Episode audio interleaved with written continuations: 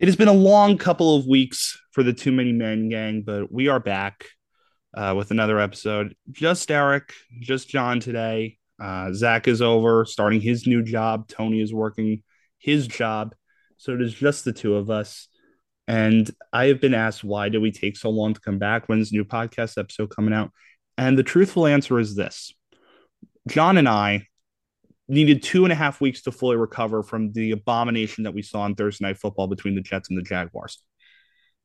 I mean, you can you can just kind of hear the pain in my voice a little bit right there, but like, dude, I like I still can't get over this perpetual feeling of a waste of I wasted 17 Sundays of my life rooting for this team, and I just have this deflating feeling where all that optimism that was, you know, filling me like earlier in the season, it's it's turned to freaking copper in my mouth, and everything is up in the air. And at this point, I'm just rooting for absolute chaos, you know, in the NFL because that's all I have left. You you can hear John go into his Joker like state during that laugh. He's rooting for chaos. um, by the way, if if any of us sound a little different, we're both a little under the weather. Uh, we're both a little sick, just dealing with a common cold, nothing too too bad. Um, but we are separated. Um, before we get into any of the games, and we'll we'll get to the games eventually. We have to talk about what happened last Monday on Monday Night Football in what was billed as the game of the year between the Buffalo Bills and the Cincinnati Bengals at Paycor Stadium in Cincinnati. Bills safety Damar Hamlin got hit pretty hard in the chest from Bengals wide receiver Tee Higgins. He stood up, immediately collapsed. Uh, doctors attended to him with CPR for 10 minutes. About that, um, about that length of time. Ambulance came out into the field and he was transported to UC Medical Center in Cincinnati, where he is currently in critical condition and still recovering. Uh, and the game was uh, postponed until further notice. It is something That's... that we have. Sorry to interrupt, John, but it is something that I think we've never seen as football fans. Yeah, truly something that like us we have never seen. I mean, apparently there have been instances before where you have seen players. There was a player in the '70s for uh for Washington who where uh, something like this did happen, but it's you know truly something that like maybe in today's era, you know, especially in the social media era where it's something like that would be so wide could be so widespread. I think it really truly was a shaking image just for everyone who saw that, you know, on Monday night. And really just any like it's something that's had far reaching effects, you know, like I feel like I know people in my personal life who don't really follow football that closely that are aware of this and like saw this, like the coverage of what happened in this. Absolutely. And before I give my thoughts as to the whole circumstance, uh, we, John and I, everybody at Too Many Men is keeping Damar and his family and the Bills organization in our thoughts and prayers, um, hoping cool. that he can have a fast recovery and get back doing what he loves. And I know Ryan Clark said this on ESPN, and I'm just gonna, I know I'm not gonna exactly copy what he said, but I'm gonna echo it you hear people that would say they die for this sport. They die doing for what they love.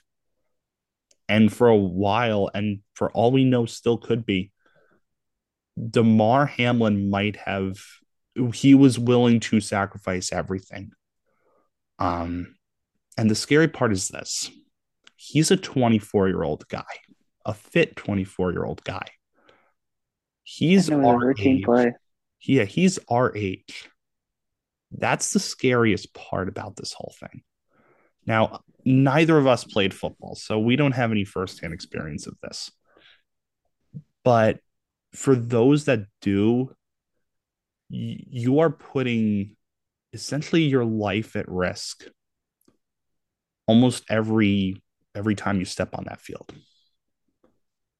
Yeah, I mean, here's the thing, like I, I believe it was uh, like and like you said like not to like outright quote him but like you know to say the gist of what Booger McFarland said you know after when uh, during the Monday night broadcast you know a lot of the time, you know, players, you know, they they go they go into it like any game, you know, with the understanding that, hey, I might not, you know, be walking off this field. I might be injured, you know, but at least I have they they have this thinking that, you know, I'm gonna be able to get home to my family, you know, end of the day I'll be okay, you know.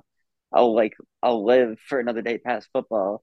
And that was the scariest thing, you know, because we really it seemed touch and go there for a minute, you know, with uh with with Hamlin on Monday night, you know, and thankfully, you know, it's you know, obviously he still is in critical condition, but uh, it seems that, as if at this point he might pull through. You know, you can only hope, we can only pray at this point, you know, that there won't be uh, any compl- he won't experience many complications, if any complications, you know, once uh, we find out more information. Yeah, absolutely. And I was talking about this in work with with my boss and his assistant the other day. Does Damar Hamlin come back to the football field if he makes a full recovery? Is that a See, choice he's willing to make? And I will say this before any of us answer this question, I would not blame him either way. Either way is a perfectly is perfectly fine. I mean, I could see if like him wanting to, whether or not that's a thing he medically is advised to do. That's another thing entirely. You know, I mean, I can't see after what happened, you know, and I understand it was, you know, a routine tackle. It was a freak accident, it seems, you know, just by all accounts. But at the same time, if you want to like put the risk of something else happening to him, you know, again, like if he takes another hit in that area, that's the only thing that would concern me. Yeah, and the other thing is this, like you mentioned it being a routine tackle. This could have happened to anybody. And Yeah. instead it happens to a guy that was nothing but giving to the community. Um, he had a GoFundMe for his toy drive, which I have since tweeted out the link for, um, and has raised over six million dollars uh, in just two days, just 48 hours alone. And it's really something that when they postponed the game, I thought to myself, wow, they made the right call. Because we've seen instances happen these past few years. Hell, we saw a scary incident this past year alone at that same stadium with Tua. And he hit his head. And people were saying Yeah. postpone the game there. Um, but I'm just more shocked than anything that it actually was postponed. And I fully support the NFL's decision to postpone it. Um, they have since come out and said there will not be any Bills Bengals game played this week. Completely understandable. And I agree with that decision as well. Um, and that adds the, the second wrinkle to this story. And I'm not going to take away from what Damar is going through. And once again, our thoughts and prayers are with the entire family and Damar himself. But the side story to all this was a tweet from Skip Bayless, essentially saying that the game should still go on. As a matter of fact, Skip has not deleted the tweet, and I will read for it quote for quote what he said on Monday night. No doubt the NFL is considering postponing the rest of this game, but how? This late in the season, a game of this magnitude is crucial to the regular season outcome, which suddenly seems so irrelevant. And everybody lost their collective shit. Everybody just made Skip Bayless public enemy number one after that. And listen, Sauce, my boy, you're defensive rookie of the year, but he he he went. He's probably one of the biggest, the biggest culprit I saw. He went at him so hard. He like wrote a whole paragraph at Skip too. I'm Well, like, like people. I don't think people were. I don't think people read it too closely. Honestly, I think they just like read the first half and then just got angry, started writing their tweet, and then just did not read the last bit. well, he wasn't even the first Jets secondary legend I saw. Revis, All you care about is football when Damar Hamlin's life is at risk. Coming from you, I expected more. This tweet is not you of all people should know better, bro, from Darrelle Revis. And listen, if it came from Revis, and then a bunch of replies from a bunch of different people in sports. Dez Bryant, somebody who's defended Skip Bayless, uh, went after him, and I get it. And Skip offered an apology, and I guess that's that. That's the latest we've heard on the whole thing. Skip did an episode of Undisputed by himself, and Shannon came back today, but it's it's just a, a difficult circumstance to be in. And while we're on the topic of sports media during this whole situation, I want to give major props to the people and crew working at ESPN on Monday Night Football, specifically Adam Schefter, Booger McFarland. Uh, you mentioned uh, you mentioned Booger, uh, Ryan Clark, and all the others who were working Monday Night Football because they did a fantastic job after they were put in a really difficult situation.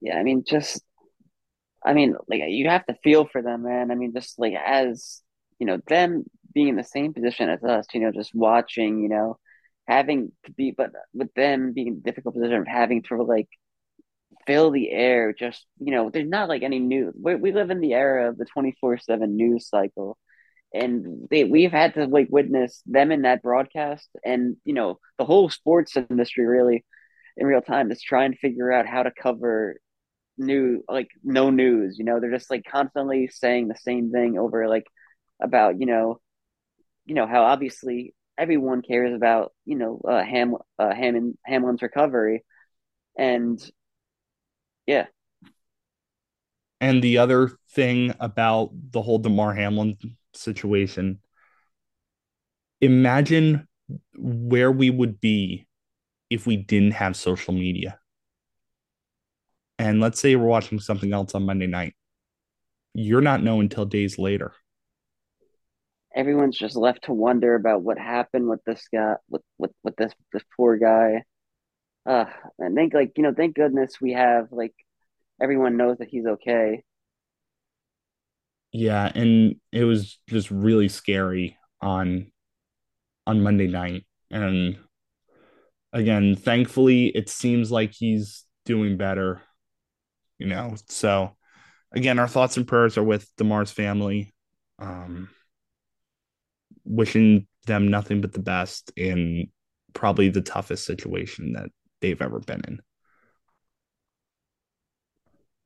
And yeah, so, honestly, like like the only yeah. thing I the only the only thing uh, the other thing I would say is just you know props like hats off to the NFL for you know just you know, actually doing the right thing and just not trying to prioritize, you know, the schedule or anything like that. You know, this some things are bigger than the sport. You know, like this a and, person's life, and I'm and, glad that for a moment, you know, like I feel like the entire everyone, the entire sports industry is just you know collectively taking a moment to, to you know agree on that.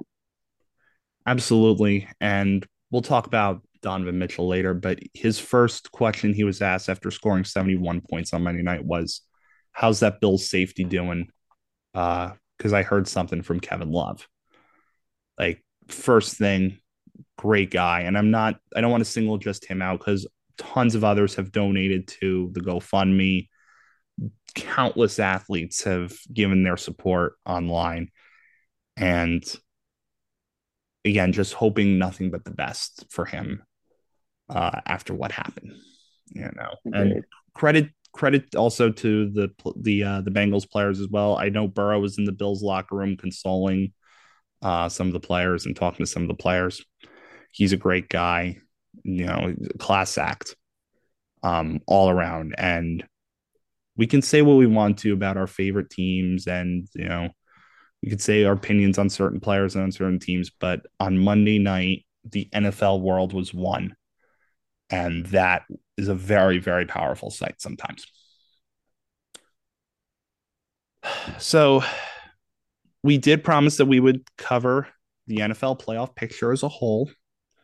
Uh, we are not going to cover any individual games, considering that a lot has changed since the last podcast we did. Um, obviously, the AFC playoff picture is not set after after uh, the Monday night game.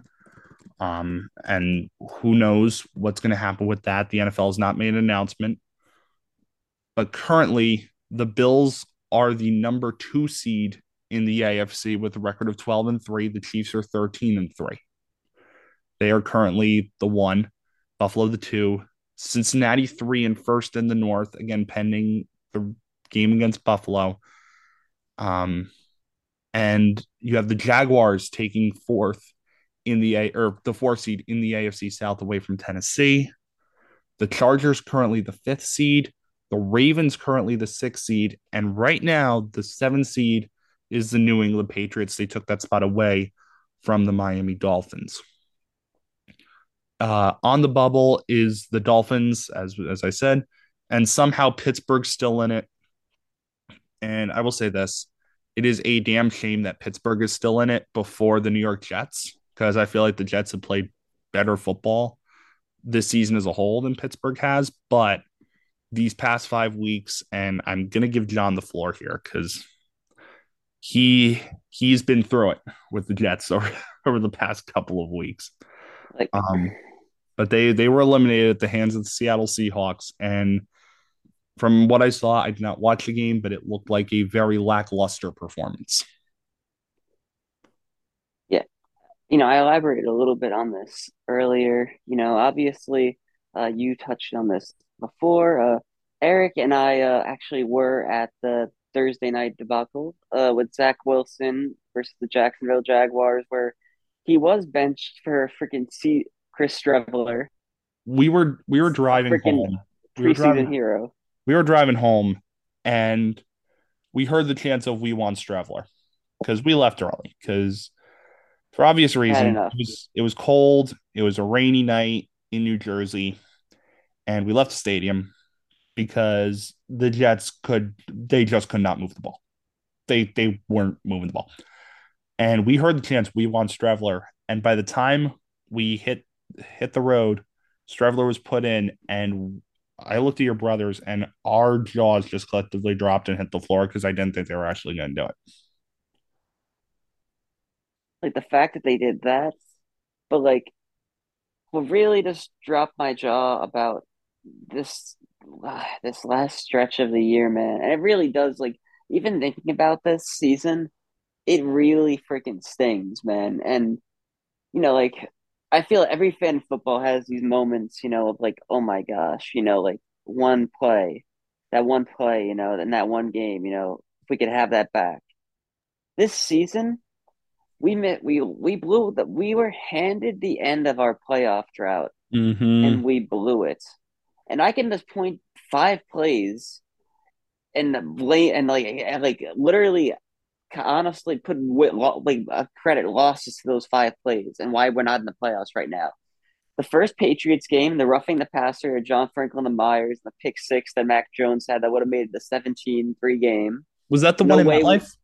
At MetLife. Okay, that's what I thought. Two. Two. This Zach Wilson, this being like, uh, no, the punt return touchdown in the, the second Patriot game. Mm-hmm. Three, the Berrios drop in, yeah. against your Vikings. That's going to be a play that lives in Jet infamy, I'm telling you, if prop most likely. Number four, the fourth and what was it, fourth and three touchdown, 50 yard touchdown, the Brock Wright. Yeah. Uh, the tight end on the Lions. And then just the shit show of the last two weeks. You know, like, I mean, I can't really, you can't put the two plays on that, so it's really four plays, you just, know, altogether. But like the still, game. That's like that's almost. I think you can almost you can agree that's like four wins pretty much. That like if those plays don't happen, that's that are almost guaranteed in the column, right? Over the last two weeks, the New York Jets have averaged four and a half points per game. Unacceptable. We four touchdown offensive touchdowns in four weeks against vaunted defenses such as the Lions, Jaguars, the Seahawks, and I well, I think the Bills were in there to be fair. The, but the Bills were in there, but the other thing, I think you want if you want to add a fifth play, and this is the play that I've also thrown in there for the Jets' downfall, is the Michael Carter fumble against Buffalo. Wouldn't have won the game, but it definitely took away a potential W in the column. listen, man, I like I I actually forgot about that. That's just another that's just another dagger right there. like the, the uh, thing is and i get what you're saying right? And listen i i'm i'll be with you. I watched that vikings game live and i thought Berrios had it for a minute and then he dropped it and went oh my god we just we lucked out of another one. It's been a roller coaster season for the jets and that's the word i've used really to describe the season from the word go. Just a roller coaster and the scary thing is and tony said this in our group chat and he's texted me this before and he's right if Sam Darnold was your quarterback, you would be the seven seed right now. if we had any quarterback in the league, basically outside of like the st- the room that we have, I feel pretty good about us winning these games. Honestly, like You probably you probably just, beat us. You probably beat us. I mean, here's there's only a few quarterback rooms I wouldn't trade the Jets quarterback room for. Honestly, I kind of still don't want. I still would want Darnold. Uh, The only the only thing that the only thing that I understand the logic to keeping Darnold now is the fact that we could have had a Ja'Marr or like a Sewell if we kept him. But I Darnold still wouldn't be have been the guy. You know, I don't think No, I don't think so either. I don't. like a like he's playing. Don't get me wrong. He's had some good weeks the last few weeks, and I hope that he's earned. Because unlike I feel like a lot of people think that I root for like Darnold to fail. I just wanted him off the team. I just like you know, and I feel like a lot of people aren't agreeing with us, and I have the same perspective on Zach Wilson. I think Zach Wilson's a a, a good a, like a good person. You know, I don't like I, I don't I don't like obviously know him personally. I think he's a good kid. He's got a good heart, and I hope he succeeds elsewhere in the league. But I have no interest in having him playing another down New York Jets football ever again. If he's on the team next year, I'm going to be irate. If it's not a right fit, it's not a right fit. And And for I, I Zach think, Wilson, it's it's seeming like that. Uh, I've told you this. Go ahead. uh, here's, here's the one thing I just want to say about Zach Wilson. Here's uh, the one shining light about this shit, how this shit show of a season is gone after it started so great. At least now we unquestionably know Zach Wilson is not it. I don't know if Saleh knows this, but I, I think every Jet fan now knows that Mike LaFleur is not it.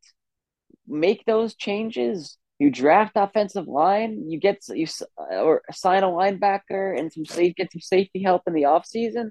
Boom, you're golden. You're in the playoffs. You know, as long as you get like a Derek Carr, a Jimmy G, or like so you have to you have to improve improve the quarterback position. I don't know how we're gonna do it, but that's that's the number one goal. I think you got to go with a veteran under center. You can't be going back to the draft well again after it has bitten the Jets multiple times now. Zach Wilson, Sam Darnold, Geno Smith, and yes, even Mark Sanchez. They've just haven't had that luck. And some teams just don't have that luck. Look at Cleveland, right? Couldn't find one. Now, granted, the Jets have more often than not been more competent than Cleveland. Indianapolis, for the life of them, won't draft a quarterback. They probably should. And I think they do this year. But you need a veteran signal caller there.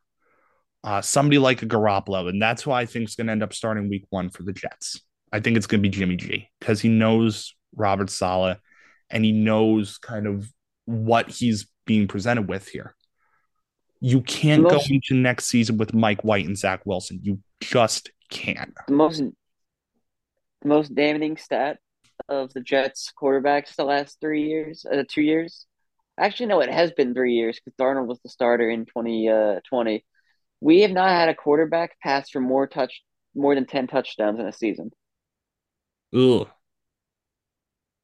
that's not pretty. Again, again, it's it was what it, it sounds it's the worst obviously in 2020 because we actually only scored like 13 touchdowns on offense altogether that year or some shit like that. But like in 2021 that's with Flacco Mike White jo, jo, uh Joe Johnson? Yeah yeah like Josh Johnson. oh Josh Johnson.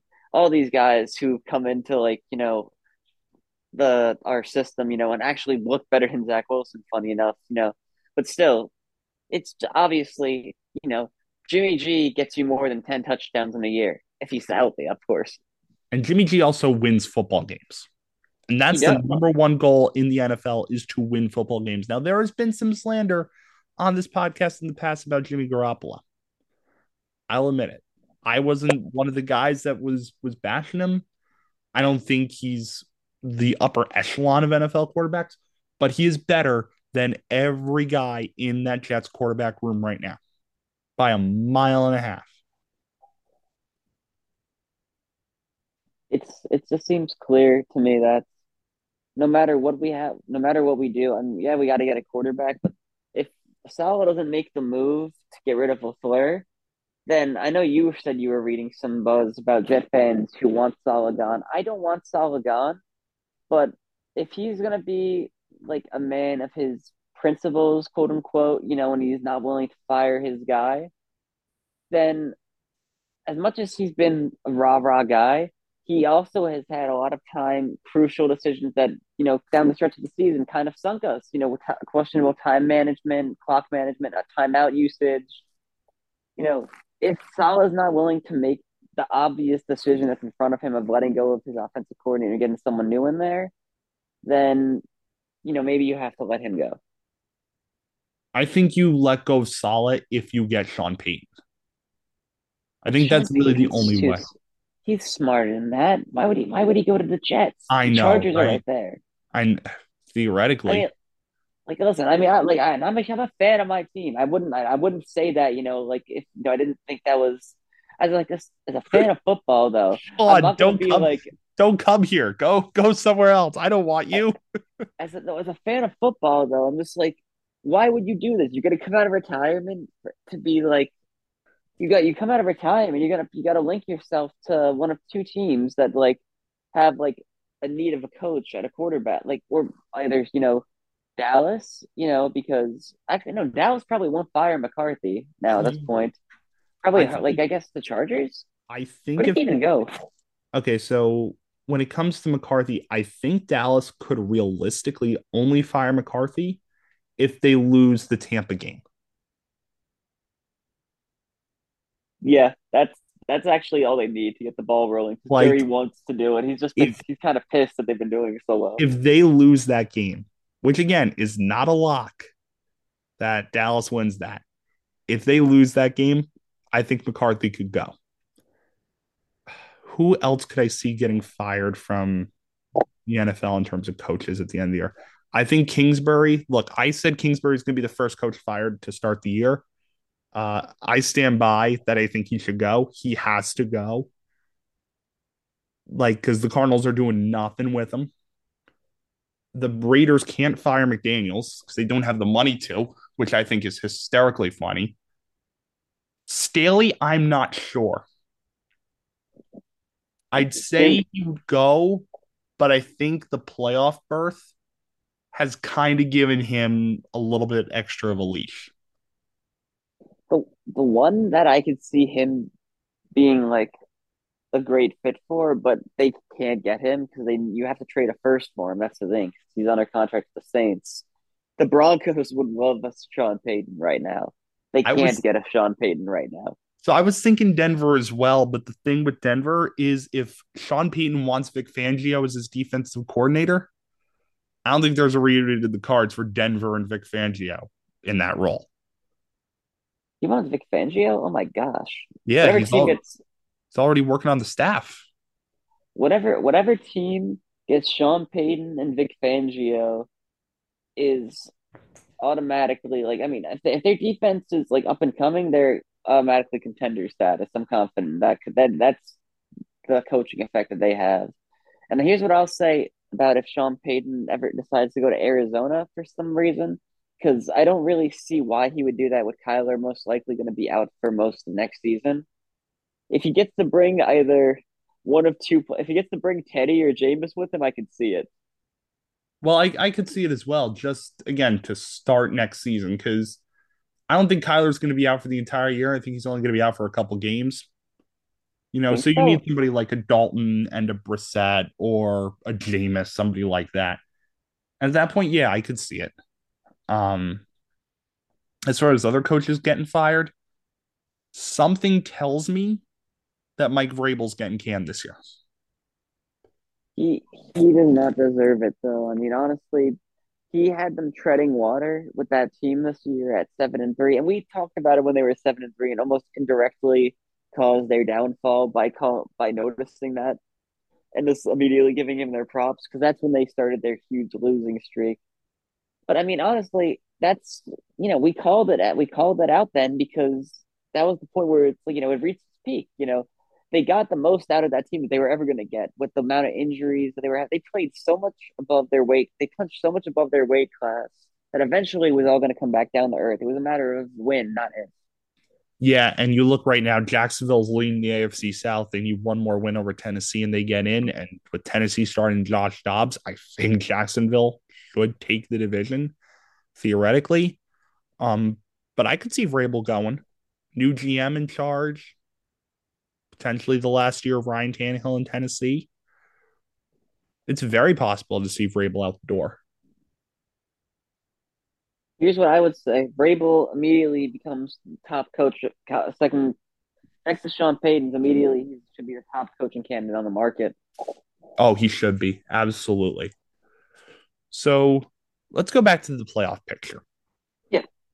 I think we should start with the NFC, just because the AFC, like you said, it's a little bit more up in the air at the top. Yeah, because whole... everything at the with the Bills Bengals game. So yeah, so let's let's just wrap up let's let's wrap up the AFC because all I really want to talk about for as far as the AFC is that seven seed. True. Yeah, How yeah. the hell, after all of this, did the Patriots end up as the seven seed after what they pulled in Vegas with the lateral?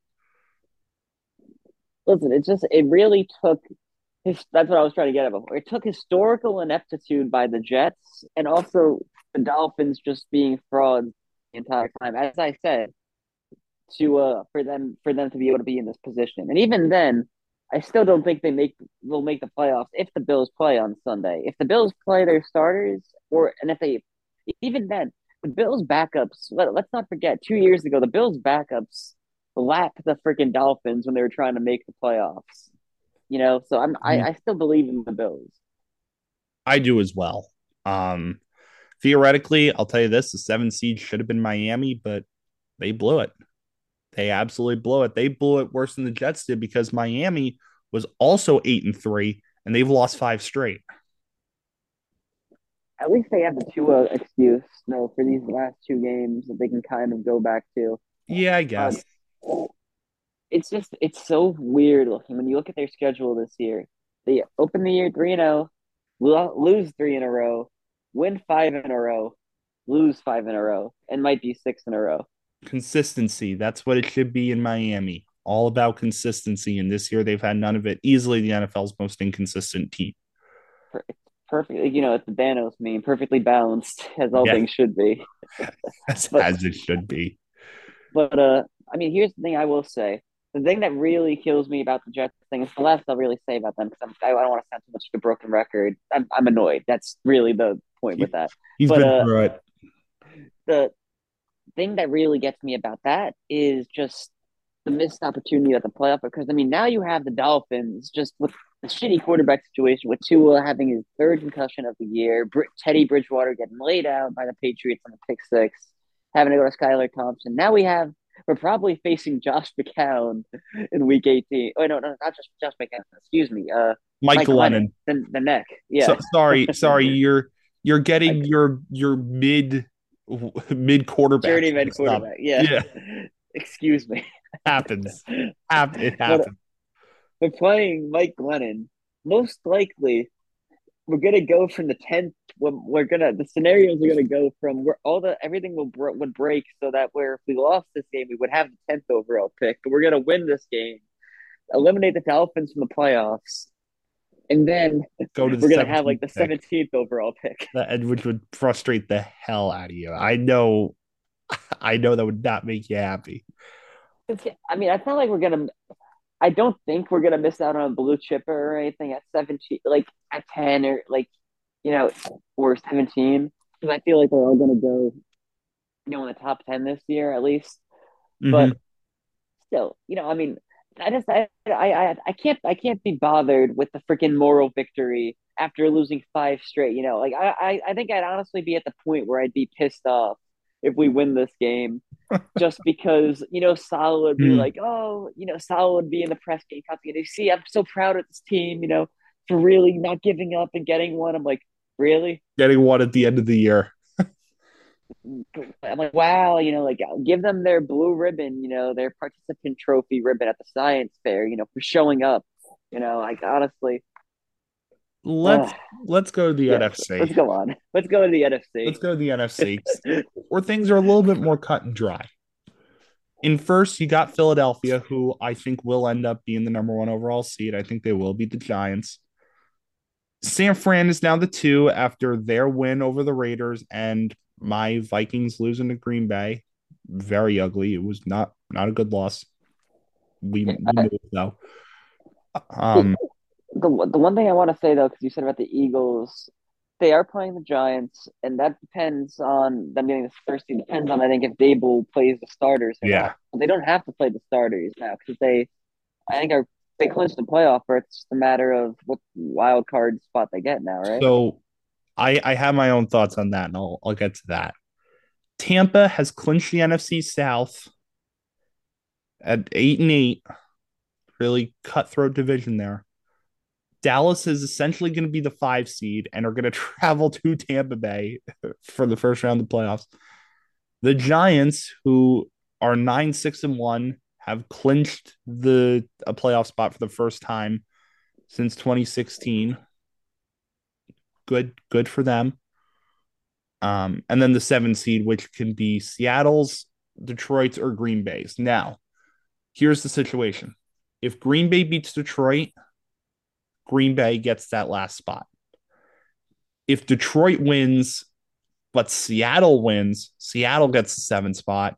If Detroit wins and Seattle loses, Detroit's the seven seed.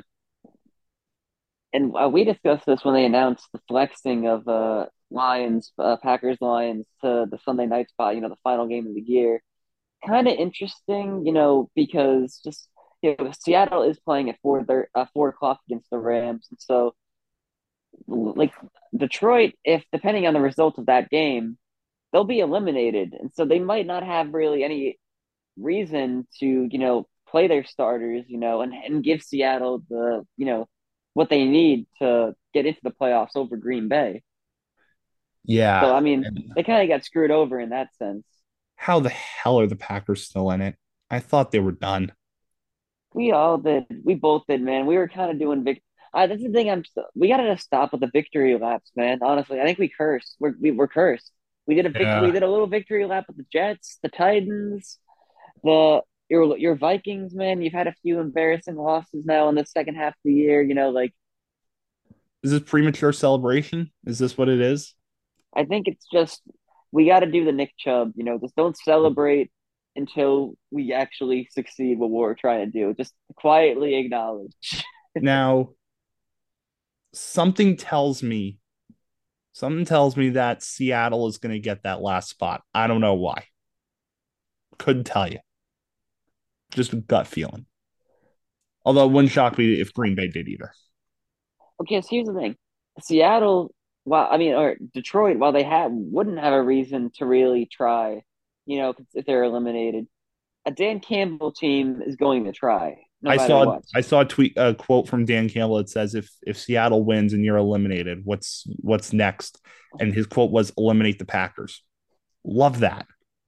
I love, I love Dan Campbell.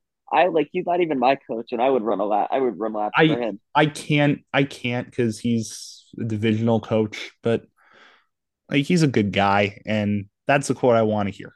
Now, I wanted to talk a little bit about the Eagles and the Giants in that one seed.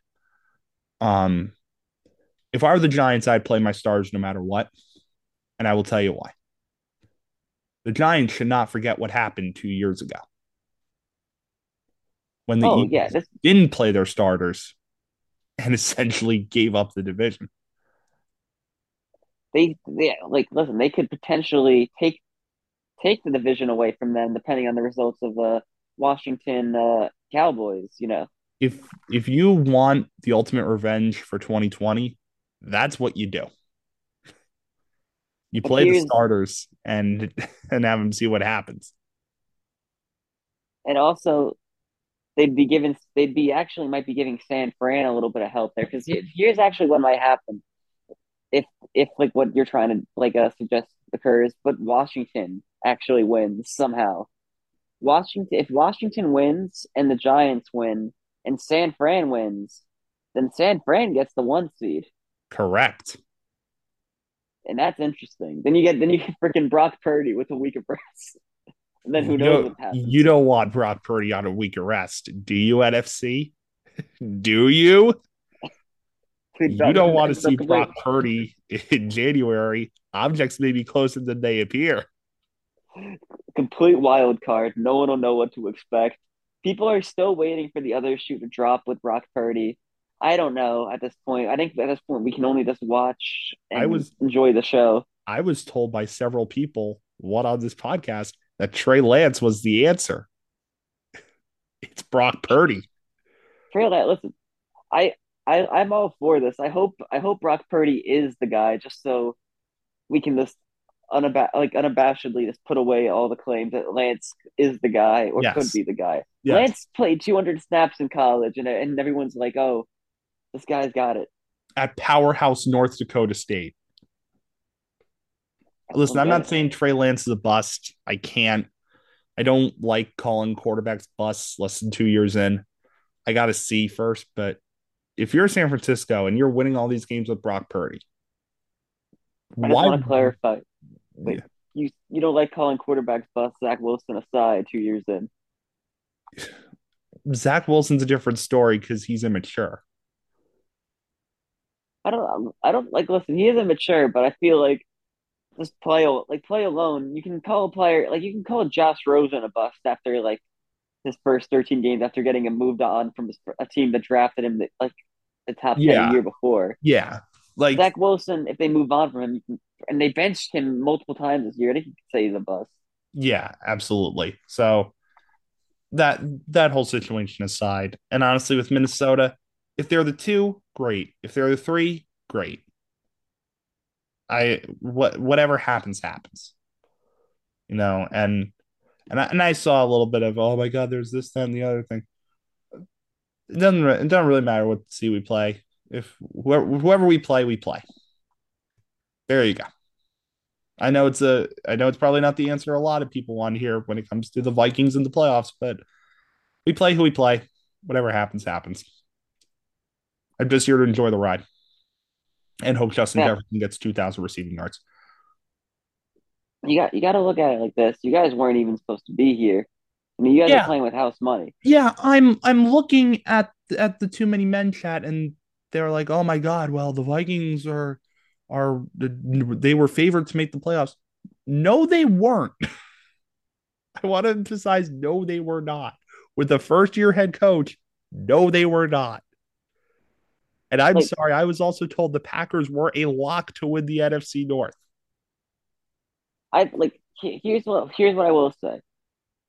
There's preseason expectations, you know, like Mhm. Like uh, that people have with their teams, and then there's expectations that you form as the season goes on, as you see what the team's capable of. As the season went on for the Vikings, the first half, you know, and you kept pulling these one wins games across, you know, or out, you know, uh, you could definitely make the argument that you know you guys were winning these games because coaching, you know, that's why you're pulling them out. But now, like as the second halves come, you know, you know, uh, gone by, you can definitely make the argument that a little bit of the shine is worn off you guys. There's some flaws uh, in the team, Mhm. but at the same time, I still expect you guys to win a playoff game. I just don't think that you have you you guys don't have the pedigree of a normal 13 or a 12, what is it 12 wins you guys have I 12 and off the 4. top of my head. Yeah, you guys don't the of a normal twelve and four win team, and I think you could agree with that, right? Look, I've said dancing through the raindrops the entire year. I know the secondary and defense is not good because apparently the secondary and the defense, that's Kirk Cousins' fault, John. Apparently it is. Apparently it's the Pro Bowl quarterback's fault.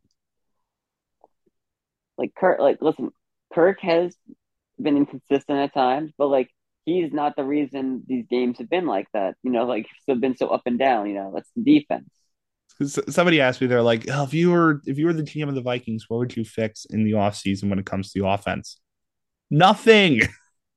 Nothing. You give Justin Jefferson his contract extension, give him the blank check, and you move on with the offense. That's it. That's what you do. So exactly. I'm not going to get held up on whether we're the two seed or the three seed. Whatever happens, happens, and we will be worried. To um, we'll be we'll be very nervous. I mean, very confident uh, going into Wild Card Weekend. Um, so there's the current NFL clinching scenarios. Um, next week we'll dive into a little bit more if they play Week 18 because that's still being discussed over the whole Damar Hamlin uh, situation. If they play Week 18, we will discuss the playoffs in depth a little bit more next week. Before we go, we think the NBA deserves a little bit of love because the the quality of basketball that John and I have been watching over the past another weeks have past couple weeks has been nothing short of spectacular. I love it. Absolutely like unbelievable offense we are seeing this year, like at a historical level being played. Luka has averaged 45 points a game since Christmas. Joel Embiid's on a 35 point per game streak. Giannis is on, I think, a 50 point per game streak over the past couple games or so. LeBron. LeBron like at multiple 40 point games. 38, multiple 40 point games. And the cherry on top is Donovan Mitchell's 71 point effort in the comeback win in overtime against the Chicago Bulls.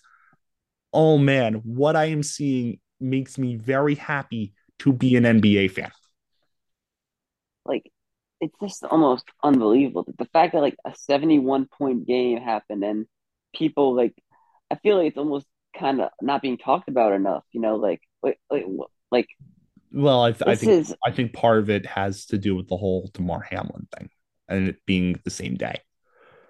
Yeah, I mean, uh, that's, that's I, the thing, you know. But definitely took the wind out of, you know, and oh. understandably so, you know. But mm-hmm. uh, but with, we did not want to we did not want to have that go unnoticed. Donovan Mitchell dropping the eighth most points in one game in NBA history. Yeah, something that's only been done, you know, I believe only like a, a dozen times, you know, since uh, well, like by players besides Wilt Chamberlain. Mm-hmm. Something like that. So, if you're breaking franchise records that were held by LeBron, you're doing something right in Cleveland. I, and the best part about this is uh, this is the first player to score 70 since Devin Booker in uh, 2017. He also he didn't Devin Booker didn't win this that game, and he also didn't they like they were intentionally fouling the Suns in that game to get their Booker more chances to get the free throws to get 70. Booker like Mitchell after every one of those points was in the fourth quarter and not every one of like but like so many of those were in the fourth quarter and overtime, you know, when he was needed most. You know, they put the team on his back. And he stepped up. Like, I don't know if you saw the play to send it to overtime where he missed the free throw and he was able to get the rebound and lay it up and put it in. It was beautiful. He, he did the Luka. He did what Luka did against my Knicks a few weeks ago. The missed the intentionally missed the free throw and nailed that to perfection, as you said. Luka, Luca, right now is on a streak that I have never seen before. Well, I've I've seen it before, but it's been a hot hot minute. It was prime LeBron since I've seen it. What he is doing right now is MVP level, and we even we haven't even talked about Jokic. What these guys are doing right now is taking the league by storm. And we want to talk a little bit about the MVP race, but right now there's no clear front runner. I'd say Luka just because of what he's been able to do and the fact that he is the most valuable player on those Dallas Mavericks by a mile and a half. Oh, 100%. Like the fact that he's putting up the numbers that he is doing on a nightly basis. And they, bear, like, admittedly, they are in like a five game win streak now. So they are finally getting some wins in the column, but they've been hovering around 500 within playing this ball majority of the year. And it's like, you got, like, you just feel for the guy. You know, get this man some help. You know, You see, like Mhm. uh, I saw I saw like a news coming out of Dallas, you know, that they're looking for an extension for Christian Wood, but if they can't, you know, come to terms, they're just going to trade him. And I'm like, they're going to trade him, and Just then who is he going to have? who, who- what are you gonna do? What's the next move? Right? You gonna go out and get Zach LaVine? Is that the plan? You gonna go out and try and figure something else out? I don't know what they're doing. But whatever is going on right now is great basketball. Jayson Tatum, too. Celtics have been rolling. I, I I noticed there's one name that we both have been choosing to gloss over just because we hate this organization and this player, Kevin Durant. especially Kevin Durant. But you got to give him his flowers Yep. because No, you know he what? he is will, playing an unbelievable ball. I will say this. I have I have softened my stance on Durant since the playoffs. It was it was it against Milwaukee? I think it was against Boston. Milwaukee a couple years. Well, um, well, Oh, Boston last year, but Milwaukee two years ago. I don't hate. I can't. I can't not hate the guy after what he's doing, especially after putting up with Kyrie, what he's been able to do these past couple years. But Durant has really stepped up as a leader for that organization, and you know, credit where credit's due for KD and what yeah, he's been I able like to to do and put the team on his back. yeah, I just I respect his play. You know, like I I don't know if I like like him outside of basketball. You know, like this, you know, him, the drama that comes with him. You know, but you can't just just deny what's on the court. You know, this year. You know, he is producing at an elite rate. You know, you think not guard. And Paolo Banchero went on the JJ Redick podcast uh, a few weeks ago and just talked about, you know, you know, he was being grilled about like what his welcome to the NBA moment is, and just guarding Kevin Durant is what he said, and just that feeling of helplessness that no matter what you do, and Paolo Banchero is a six is six ten. He's he's as a you know a middle yeah as a rookie he's still you know making a de- impact on the defensive end Durant just is not phased by him at all. You know, he just pulls up in front of him and launches a three, and and he'll make it half the time, most of the time too. You know, Mm-hmm. He's just he'll quietly before you even know it have thirty points, and you don't even know it. Just just quietly doing his thing, He's surgical with it, man. like he has for the past thirteen years in this league, maybe more, fourteen, I think. Anyway, that's going to do it for this episode of Too Many Men. Uh, every episode of the Too Many Men Sports Podcast is available wherever you get your podcast. We will be returned to a little bit more of a normal schedule. Uh, we want to take a little bit of an extended break for the holidays. Hope everybody's holidays were as fantastic as ours were. Uh, and let's hopefully enjoy the, the rest of the NFL season. And again, thoughts and prayers are with Damar Hamlin and his family. So we will see you next week for another episode of Too Many Men. Bye, everybody.